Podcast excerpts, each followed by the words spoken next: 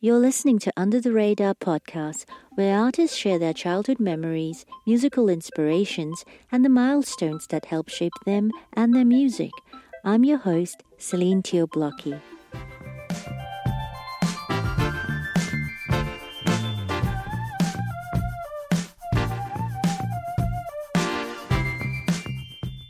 Welcome to our third episode. Today we're speaking to Caroline Rose.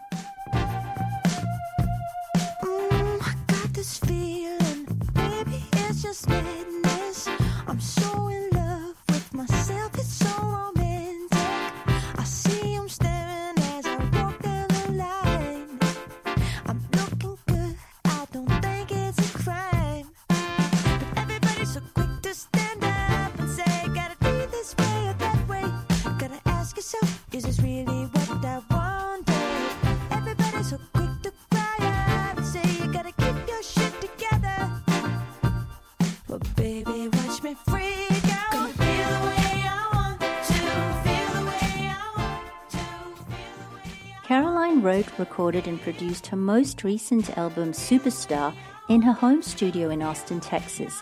It's got that throwback 80s sound and is a leap from the earnest country sound of I Will Not Be Afraid, her first label released album. She followed that with the much lauded Loner, a stronger, more self assured album that confronted serious issues head on with power pop melodies and production that conveyed a sense of fun. With Superstar, we see her outsized pop ambitions.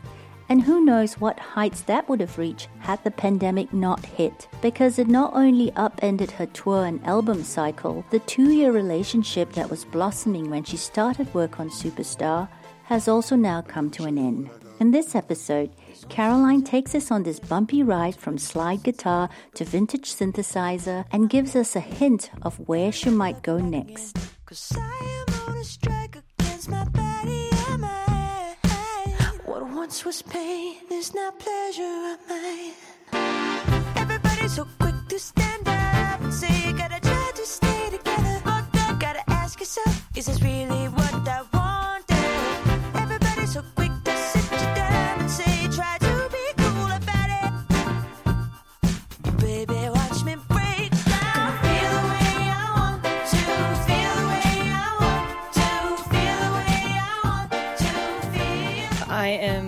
Caroline Rose, and I am currently in my temporary quarantine bedroom in Vermont, and I recently released an album called Superstar. Our album dropped on March 6th, and our last show was March 8th.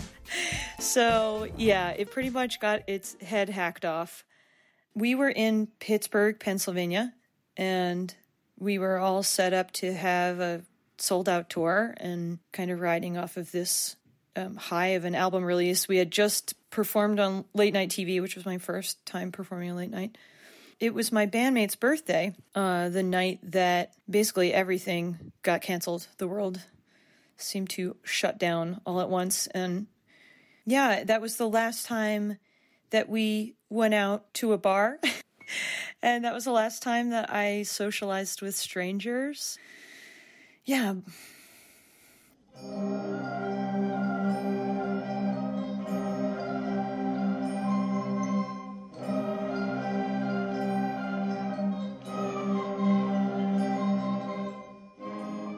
So you grew up in New York on Long Island. Yeah, so what was it like growing up in your household with parents that were artists? Well, I think when people imagine artists around my parents' age, I think people think of uh, like very freewheeling hippie kind of people, and they are not that way at all. Uh, they're very um, more reserved than that. They're very like nice, polite people, and I grew up in a Christian household. Both my parents were um, Sunday school teachers, and so it was this weird mixture of a very open-minded household where we are allowed to think whatever way we want and question whatever we want, um, which both my parents would do. But at the same time, there was there were rules and uh, kind of a, a direction that we were definitely corralled into. So.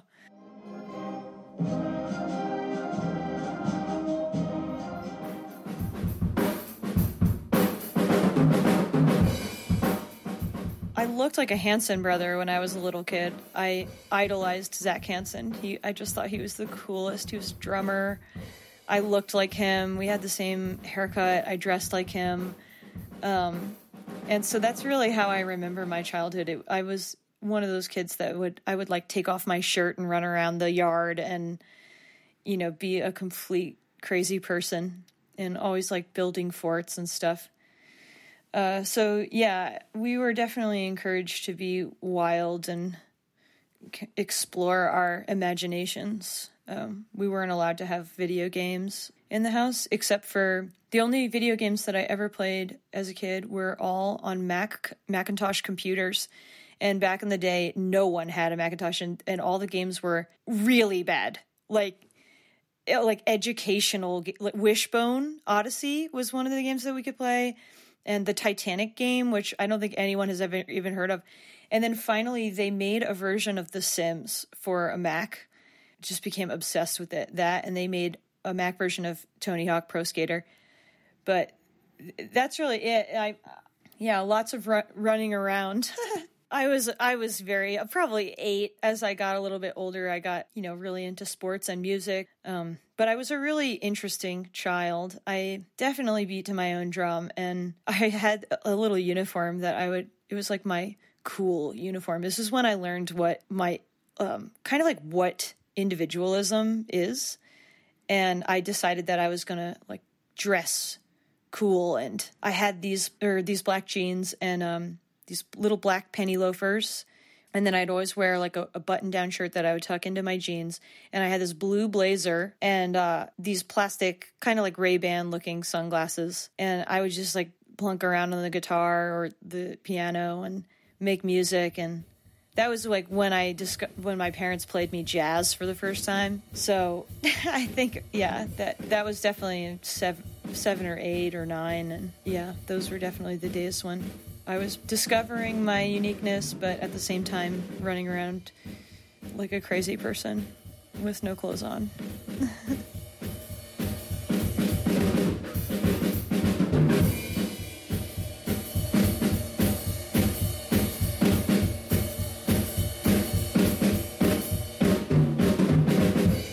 well, fun fact, I I did want to be a drummer. In fact, um, when I entered the school band, I, I told, uh, you know, you could choose what instrument you want to play.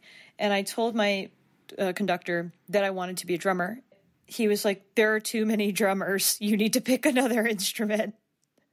And that was the, the beginning and end of my drummer, my career as a drummer, which is funny because I've always wanted to, to play and I've never had a space where I could practice and be loud. So, um, So, what was the first instrument that you sort of uh, took up? I well after that in band um I I played the flute and trombone in band cuz I could read I could read both clefs cuz uh I also took piano lessons which I am pretty sure my mom forced me to do cuz there was a a music teacher who lived right down the street from us and I would just walk down to her house and we'd do like a 30 minute a day thing. But i hated it because there there was always homework and i hated i hated the idea of making music as like playing music as homework.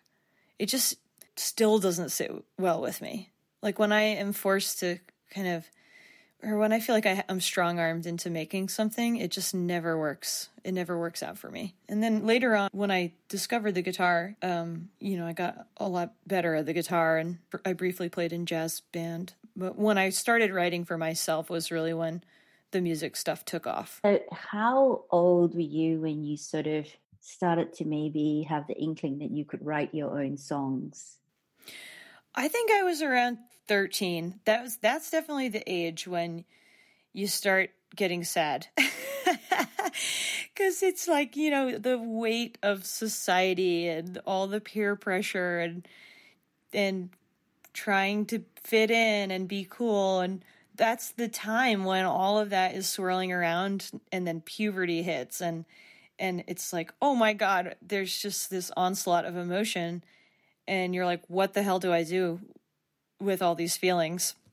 And I, I've always, I've just always been an emotional person. Yeah, when I hit my teen years, that was really when music wasn't just a fun hobby anymore. It was a very important therapy and a way for me to completely channel all my thoughts and feelings and energy. Yeah, and that that changed everything. And um, these songs that you were writing, did you ever perform them, or was it just for yourself? I did. Perf- I did start performing them. Um, in fact, I remember I did a. I won my high school talent show, uh, performing. It was a, a cover. I can't remember who. I think it was um a Wonderwall a Wonderwall by Oasis cover, and then I did my own song, which was called. I remember so clearly. It is called Out of Time, and it's about my. I ha- I've had this really long running anxiety about just the fear of time running out. Like um, like I can't finish everything within that I can't I can't finish everything within this time frame and I have to do everything now and I've always been in this like rush to get to the finish line. Um and it was yeah, it was kind of like this existential piece.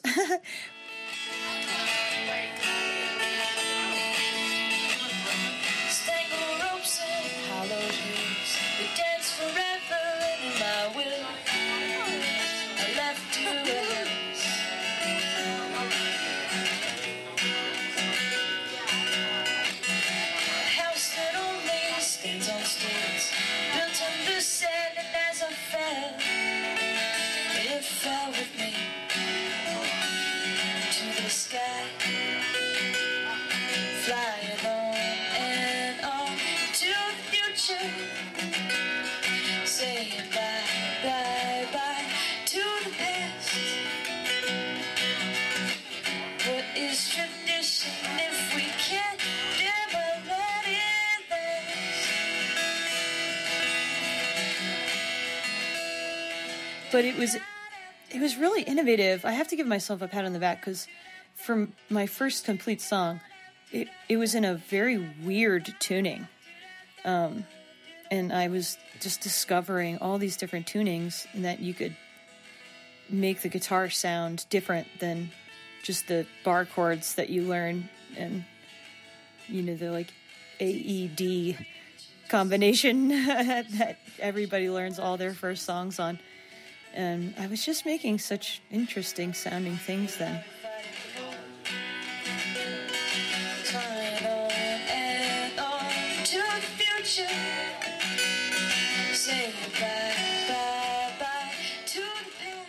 So, how did you go from uh, sounding like you were absolutely in love with making music, or maybe it was just a, an outlet, emotional outlet for you? Um, but how did you go from that to the path to doing architecture at university or college? I think it's the same exact feeling of uh, not wanting to associate associate music with homework, and so I was adamant that I just I did not want to go to school for music. Um, it it it's always played such an important, oh, like I said, like a very therapeutic outlet for me. I don't, I just don't even know what kind of person I would be. I honestly don't even know if I'd be alive. I, I just I can't even imagine where I would put all of my feelings, especially, you know, in my younger years. So I worked really hard in high school to get out of my hometown. I was just so it just seemed like a big dead end at the time. Um, I was just so ready to start my adult life and never look back and I don't know. Um, but I yeah, I worked really hard and I got a, a full scholarship to college, so it seemed stupid not to go, even though I tried to drop out a dozen times. Um, but yeah, I I scraped by and got a degree and and then I was going to go into the field of architecture and it it just wasn't what I wanted to do.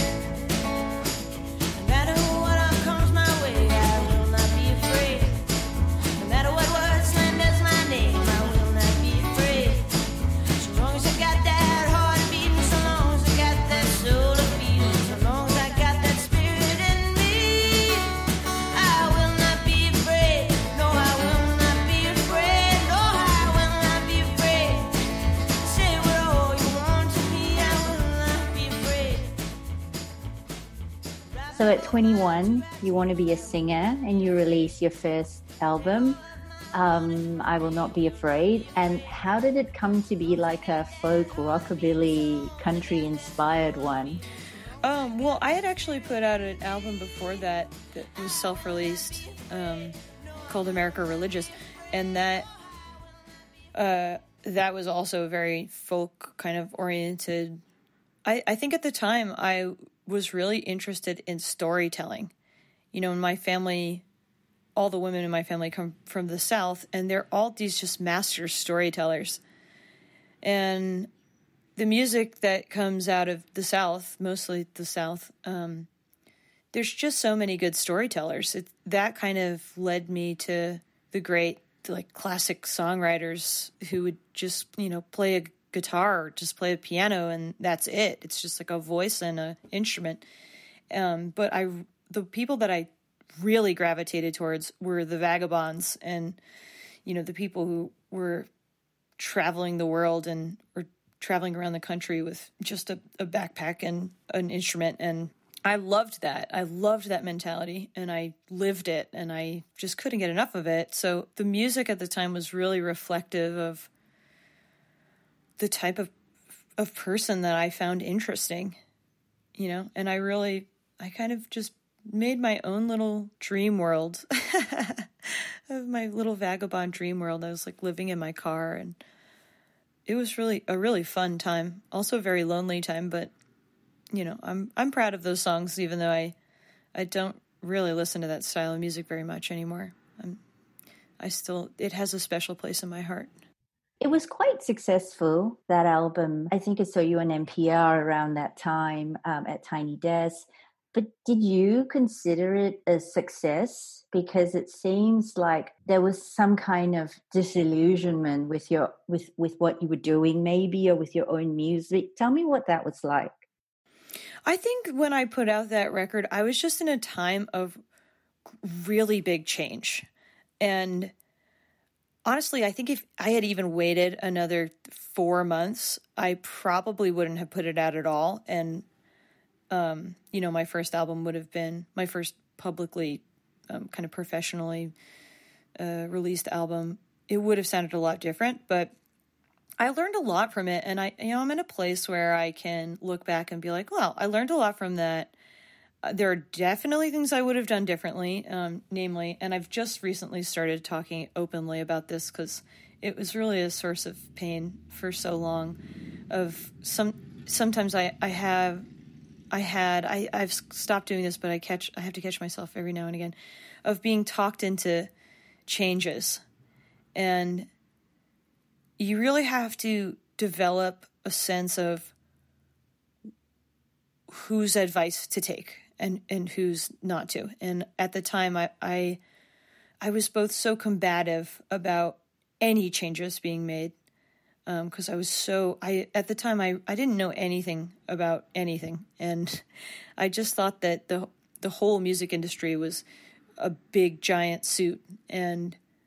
Uh, and every and they were out to get me and my songs and my money and um, turns out that it's not that far off, but uh, but there are you know there are good people. I think the people that I, w- I was working with were not like that, um, and so I was very combative. But th- they there was one thing that I let them talk me uh, into changing, and I to this day I really regret it. because I thought I think it would have been a very different album. It was um, mostly the mixes we had done these. My partner and I had co-produced and co-mixed this album, and it was more of like a powerful mix. Uh, it would have really punched people emotionally a lot more, and I think personally just sounded a lot better. But I, yeah, I got talked out of it, and and that really was the sinker for me because I I wasn't, I I just wasn't. I couldn't in my heart of hearts be like, this is totally what I wanted, you know. And after that, I was just like, all right, next time I put out a record, I'm gonna know exactly what I want to do and how I want it to be. And I don't know, I just wanted to do it differently. So I, I really did. I, I, I don't remember that album cycle being very long eh, because I almost immediately changed my management. I just changed my whole team. I cut an EP myself. I funded it myself. And I was like, this is the style that we want to, I want to do it was like way more attitude driven and more fun. Um, but then it, it would be like another four years before the album actually came out. That album was Loner. It had a brighter sound and was juxtaposed perfectly with her deliciously dark comedic songwriting.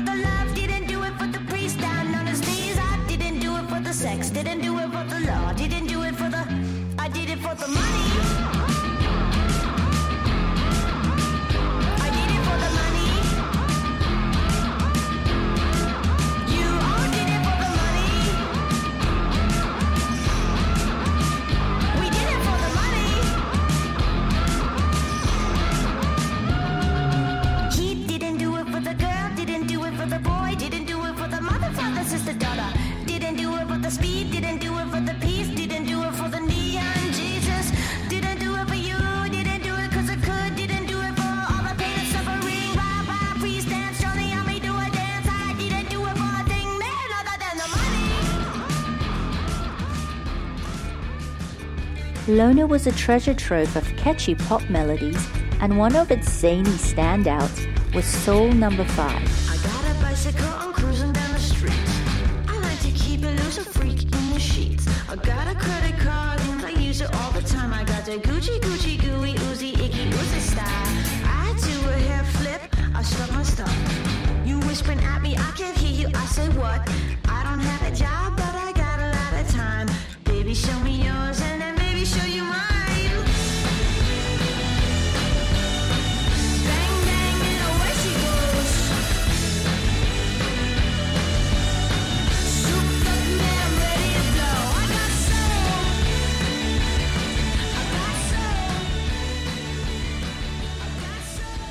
I love Soul Number 5 on Loner.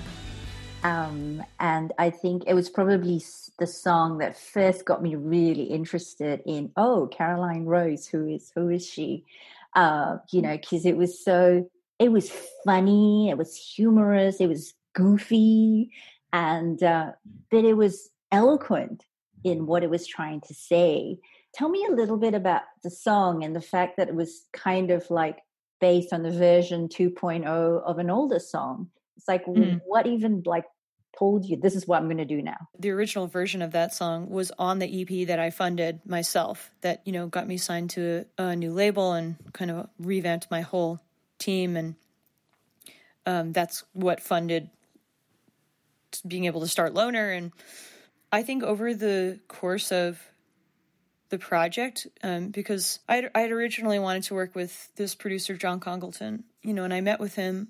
Uh, I was a huge, huge fan of his work, but I remember he, the timing just it didn't work out, and I we would have had to wait a, what seemed like an absolute lifetime, and I just I was so ready to put music out because it had been a while.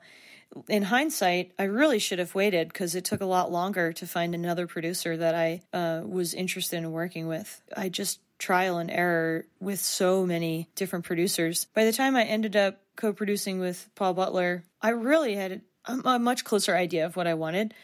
Especially towards the end of working with Paul, I, I really I was just like, okay, I know I know completely how this is supposed to go and and sound and by the end of it, it, it just had taken so long. That song in particular, um, Soul Number Five, was actually the fifth version of I've Got Soul, the original, um, like the demo version of of that tune, which was more of like a like punkier punkier version. But the reason why it went through so many versions was it seemed it was too earnest. Uh, like I I always wanted the song to be funnier, and like more humorous. And in the early versions, it just felt well, I remember Paul saying when I was I was like, "Oh, I have all these versions of this song." And he's like, "Why don't you just just take the piss out of it?" I was like, "Oh, that's exactly what I need to do." It was such good advice. I I learned a lot from Paul.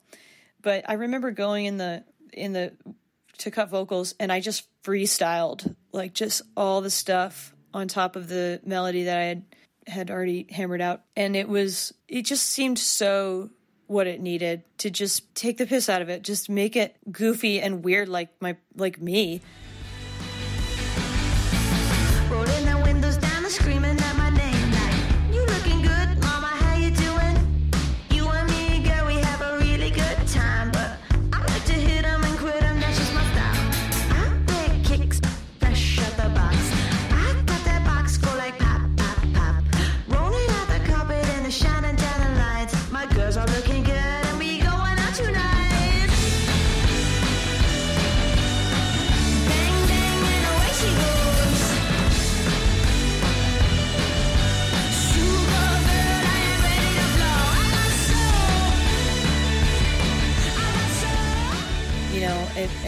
it's still kind of like this feel good song but it's oh, it's ridiculous in a way. And i i just i i liked that a lot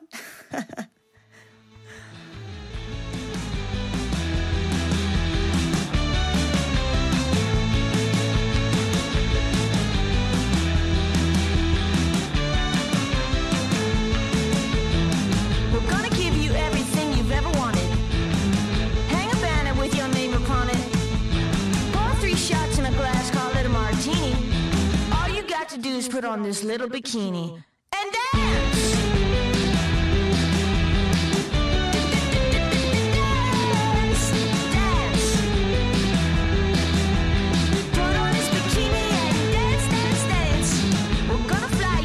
Tokyo.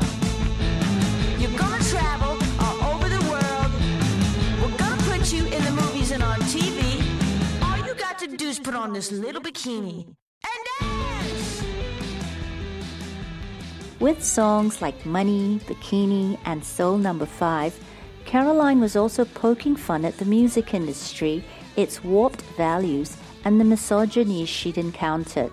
Loner was also perhaps a more complete depiction of Caroline herself. Was it like you said? Was it more sort of in line with your personality in in in some ways? Oh, totally. Yeah. And I, and that was something that I was really trying to keep in the back of my mind throughout the process was how can you take all these different sides of yourself? You know, cuz a part of me is like a very serious person with a lot of feelings and, you know, I have feelings of intense love and jealousy and uh, you know just normal human emotions that I wanted to really get across but at the same time I'm like you know I deal with a lot of things in my life that are hard to yeah, you know, they're they're just kind of hard to write about, like misogyny, stuff like that that's like it's I don't it's just hard. It's hard to sing about that stuff and it be something that people actually want to hear. Um but I I realized pretty early on that satire of singing about stuff that is really heavy with a way that you know you can have this like comical smile like this kind of maniacal smile on top of singing about all of this this shit that's going down so i fully embraced that and i, I made sure to make that a key part of the album throughout like a, a thread throughout it You've kind of touched on it a little bit, but my next question was like, how is the experience of making Loner different from your debut? And some of the frustrations, be it like garden variety or grade A misogyny because Mm-hmm. that's just like I feel just rampant throughout the industry and people get called out more these days, which is great. How did all that sort of help you crystallize your ideas moving forward with Superstar? I can say with certainty that every time I make a record, I learn an immense amount um, and build off of the last one. And, um, you know, I obviously learned so much from making Superstar because I did it myself, which takes a, oh, it takes a massive amount of, of work and direction, like being a, a very objective with yourself. And I, I made it a point of making sure I was staying on uh, the right path the, the whole time. So I, you know, have I had this narrative in my head because I was going through all this stuff at the time and looking back on it, I'm like, wow, I really, this album is about the dissolution of my relationship. I mean, I was making it the entire time my partner and I were to, together, and it's like you can hear me unraveling in the songs, and it's it's like I had some sort of I was like uh, I knew what was going to happen or something. It was kind of amazing. You have so much more perspective with time, and I must have been onto something then when I was making it because, you know, even looking at the themes in it, like um, avoiding your feelings, avoid avoiding feeling things, that is something. I mean, literally, just the other day, my my therapist, who's is quickly becoming my favorite person in the world, um, she was like, "You do this thing where you avoid, you do anything to avoid feeling deep emotions," and she and she's so right because I, you know, it hurts. It hurts so much feeling all this stuff, and I, but that yeah, that album it was actually very deeply personal, which is funny because I, you know, I just used this character because I and I just injected every ounce of me into it. Um, but I just thought it would. I wanted to like make this little movie, and I didn't want a char- I didn't want the character to be me because I wanted people to be able to see themselves in in the the person, and I thought it would be confusing if it was like a if it was if I made it directly about me. It it wouldn't. I don't know. It wouldn't feel as much of like the story that I wanted to tell it would feel more confessional. To me, it was the interesting part about the whole thing was that it was a movie in my head from the very beginning. Just things that I've experienced and that I thought would be interesting, and then I could tell my own story within the context of of this person. Yeah, I don't know. It was a very different process than Loner. Like completely different. I I knew exactly what I wanted to do um, from the very beginning, and I think you know, like you were saying, like the just experiences of misogyny and just uh, everything, like all the deep kind of the topics that you don't really want to have to keep talking about. But this is, you know, this is why, this is why we're all activists, right? Like we're trying to kind of approach these subjects that are so deeply ingrained in our society. So I don't know. I, I think a way that that has kind of sh- showed up in Superstar is how I made it. You know, I I wanted it to be me. It was more interesting for me to do as much of it as I possibly could, um, rather than work with someone else to have to kind of explain what I was going for, which seemed to me an insurmountable task. Like I, I don't even know where I would begin to start describing the like weird character and this kind of. I wanted to go. I had this like uh, narrative arc where it wasn't like chapter one, this is the narrative, chapter two. It was more like an emotional arc that I wanted people to feel. So you're like riding high, riding high, and then, you know, you're like flying in the sky, you're, thinking you're the best, and then it's like this fall from grace. Superstar begins on this high with opening track Nothing's Impossible, which reads like a mission statement. Suddenly I heard the phone ring. I knew it was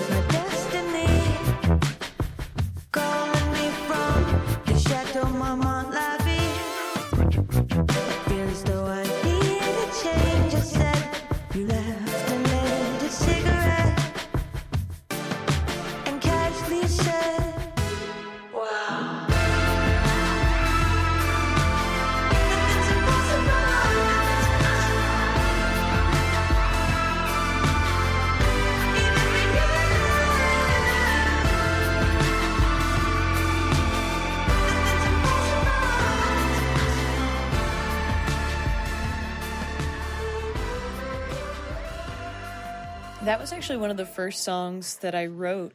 I did this writing trip in Austin, Texas, I was falling in love with this um, woman, and uh, and I would do these writing sessions out there to be close to her, and so I would I'd get an Airbnb and set up all my stuff, and then I'd wake up at like four in the morning and start working, and that was one of the first things that I wrote, just kind of on a loop and I just sort of started riffing over it. I was inspired by um, I get these robocalls all the time, and sometimes I'll I'll mess around with them and I'll start like telling these weaving these crazy stories. And I I think I was inspired by that one day because I was like, wouldn't it be funny if like the movie in my head, you know, starts from one of these like like a prank call from someone, like someone was goofing me and saying like, you know, all your dreams are going to come true if you just just give us your social security number and your bank account information and here's all the success that you'll all, ever want and need.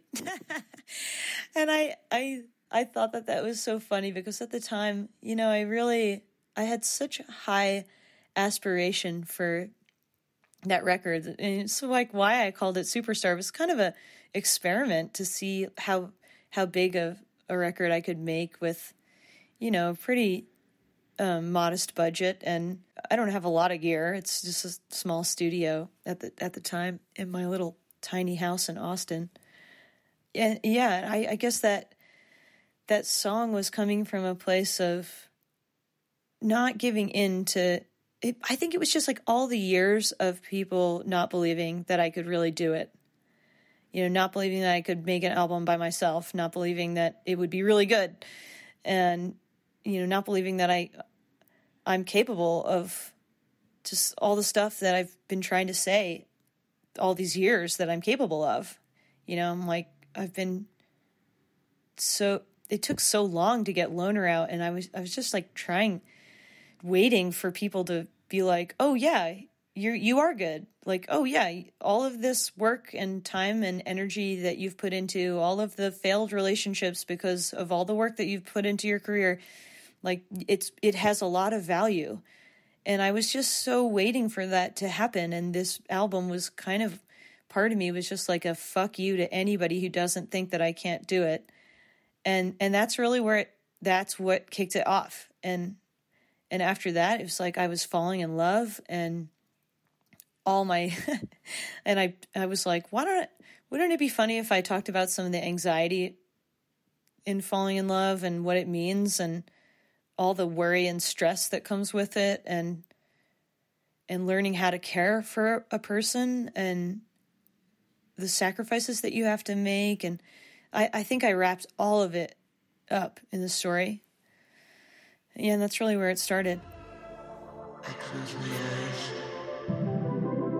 And there, beyond the horizon, I stand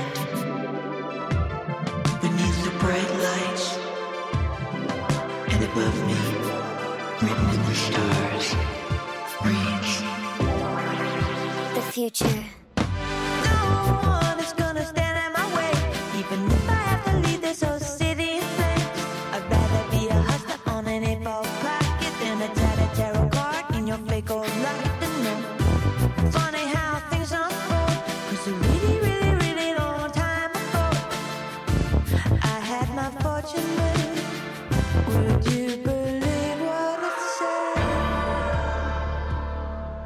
On the cover of Superstar's album is a plastic, overly made up version of Caroline. I think it's kind of pretty, but she says it's almost like me in drag because she rarely even wears makeup. She created this alter ego to tell the story of a wannabe pop star prepared to give everything up for a dream. Where I see the cautionary tale of a starlet who has the potential of, say, Britney Spears, but is weary of being a pop puppet that is used and then unceremoniously cast aside, Caroline envisioned a different persona. I'm I'm always really excited to hear the way that people imagine the story. And I love that because the you know, the way that I was imagining it was really um I'm I'm a pretty boyish person and I I've I don't know. I'm I'm definitely interested in uh, like the gender exploration that a lot of people are going through now. And so I, when I think of like this fictionalized version of myself, I almost think of more like a Hunter S. Thompson kind of character who's like this weirdo that like lives in a rundown shack and you know with their partner who like doesn't really believe in them and so they leave and find someone new and and then realize like oh, I made a mistake which is uh, you know looking looking back on all the songs that I was writing in this narrative that I was c- compiling it was it was just really exactly what I was going through. You know, a lot of it was like a summation of trying to navigate my career and my love life, and not just my love life, but also my mental health. And I mean, it really all. I, I, think of the last song on that album. Uh, I took a ride as the last song, and you know, there's this moment on it where I wanted it to feel like the like a like a, a rubber band snapped and something happens to this person you they either lose their freaking mind and they're like off in deep space or they come back down to earth and maybe realize that they've made these mistakes and are going to move beyond it and it's interesting because now i um i am just completely feeling that the end of of the story. Like I'm feeling that, and I, I don't know. It's just so funny because I I wanted Superstar to sort of pick up where Loner left off, and now I'm at this place where I'm like, wow, should I just keep going and just pick up where Superstar lives off? Because this is exactly how things have turned out for me. There's an artifice to the way some of these songs are written to show us that she can write a pop song as good as any on the Billboard charts. She switches between a saccharine voice and breathy R&B-like vocals. That's paired with the electro and synth soundscapes that have been all the rage for top 40 pop songs for years now. But there's also real heartbreak in his lyrics that go beyond just repeating a pop formula. It's the difference between an artist and someone who masters the art of imitation.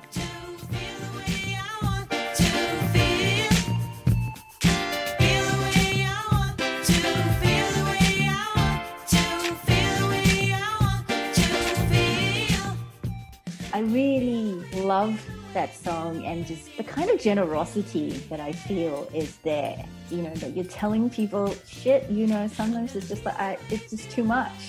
But it's okay to freak out. And, um, and I'm going to tell you in a pop song. yeah, yeah. If you can tell me, like, first lyrically how you wrote that, and then did you like think about the production side as you were writing the songs? Or, I mean, which came first? Because the production is kind of special too. I, I really love those bubble squeaky synthy sounds. I love all that you've done there. And I am amazed that you just like did that on your own, basically. Um, I remember that song in particular was one that I wrote when I was driving and I had the chorus um, and the melody. And then I built off of it when I was in the studio because I, I I like to compile all of the potential like all the little nuggets of ideas and and I, you know, the the narrative arc, the emotional arc of it. I'm like, okay, what type of feeling do I want to try and get here? You were saying before about um, the artifice of it. I I love artificial shit. I I love it. If I could hear a Max Martin song with with like a really heady story or just kind of the emotional depth that we don't often get in a lot of artificial pop songs.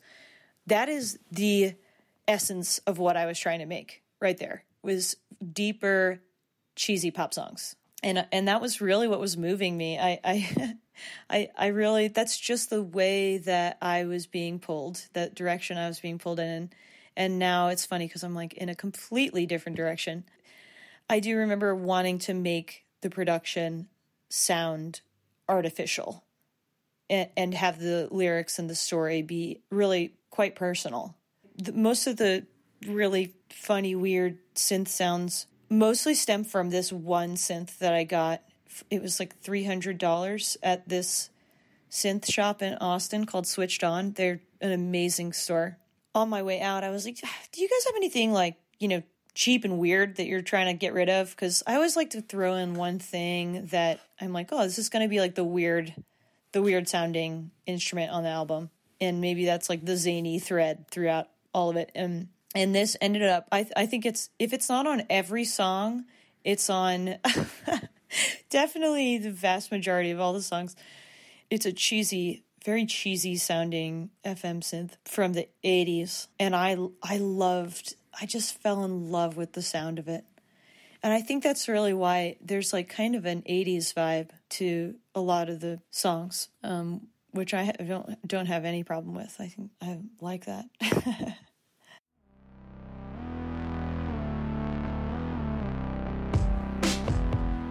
Towards the end of Superstar, the synthesizer paints moodier, more foreboding soundscapes. Command Z, the keys that allow you to undo changes on your computer, is also the title of one of the last songs.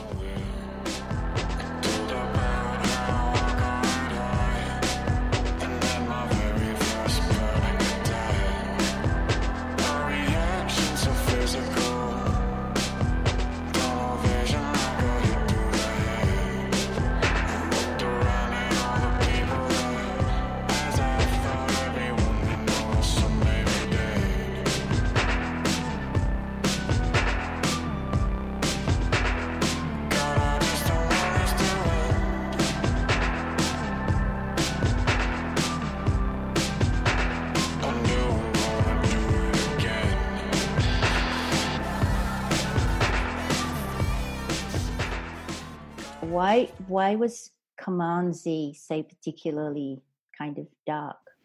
Um, well, it's funny because I think all the songs have a lot of darkness to them, even the poppy sounding ones. You know the and I I enjoy doing that, making fun sounding songs with kind of serious undertones. I don't know. I mean, you have to lean in a little bit more, I think, to understand. But yeah, that's definitely an interest of mine. And, you know, I think even a song like Feel the Way I Want, there's an element of darkness to it. I wanted people to feel like this person's got their shit together and and they are they're faking their way through this. Like they're they think that they've got it all together and they are completely faking it. And then, you know, halfway, then three quarters of the way through the album, you you start seeing you start seeing the cracks forming and and at that point when command z hits i wanted it to feel regret. I wanted i wanted to kind of capture the regret that i've felt in the way that i've treated people. I've chosen my music and my career over the people that i've been with and um and that I still don't know if I, I still don't know what the right thing to do is because, you know, balancing.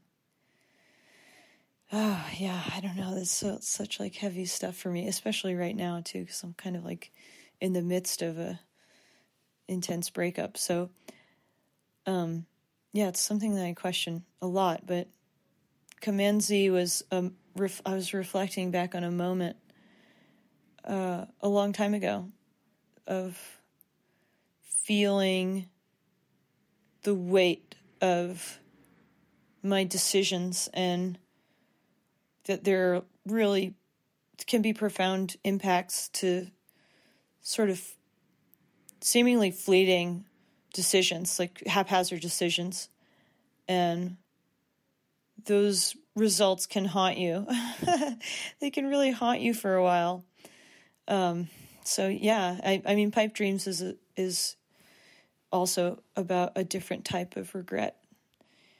You know, it's it's not as morbid per se, but it's definitely a reflection on just how our actions really can hurt people very like really badly. So um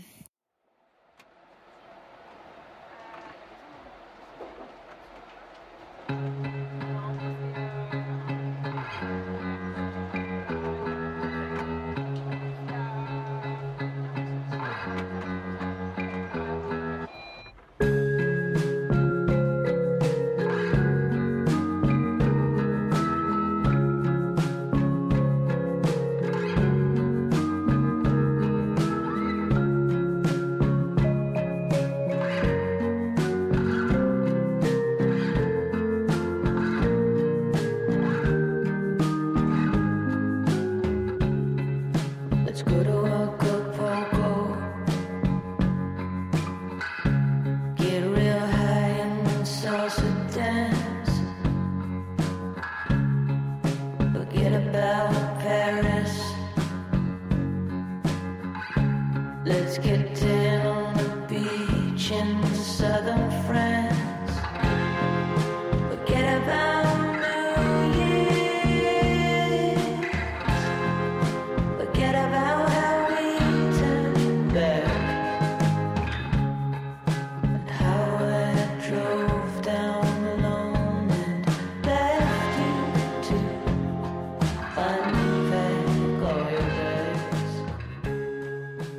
sort of like the hardest lesson you, you've learned in this last five years?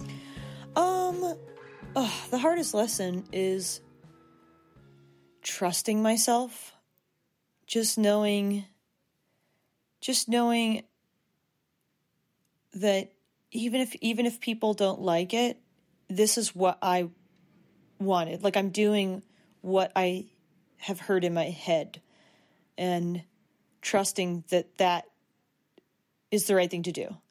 You know and i i this is something that i grapple with all the time is like did i make the right choice? Did i make the right decision? And you know i'm a libra. I'm like indecision is all it's like part of the way that i operate. And i'll make a choice and feel really you know i'm like okay this is how i feel. This is the choice that i made. And then i always kind of seem to experience this emotional whiplash of like, oh shit, did I make the right choice? Um, you know, and then I kind of go back and forth. I'm like, oh God, wait, wait, what did I, you know, just overthinking everything. But yeah, I'm trying to, I'm trying to kind of come to terms with that. So maybe the next record will be about completely trusting myself. But I do think that that is a really valuable thing that you can only learn by experience. What does it mean for you to be able to put out your music at this point in time? And what do you hope others will get from it? Uh, putting putting out music in this time in particular is uh, turns out it's very bizarre. um, you know, I think a lot of people are still a lot of people are looking to music as a source of comfort. So um there's just like a lot of there's a lot of hurt out there and music can be so comforting. It has always been a source of comfort for me.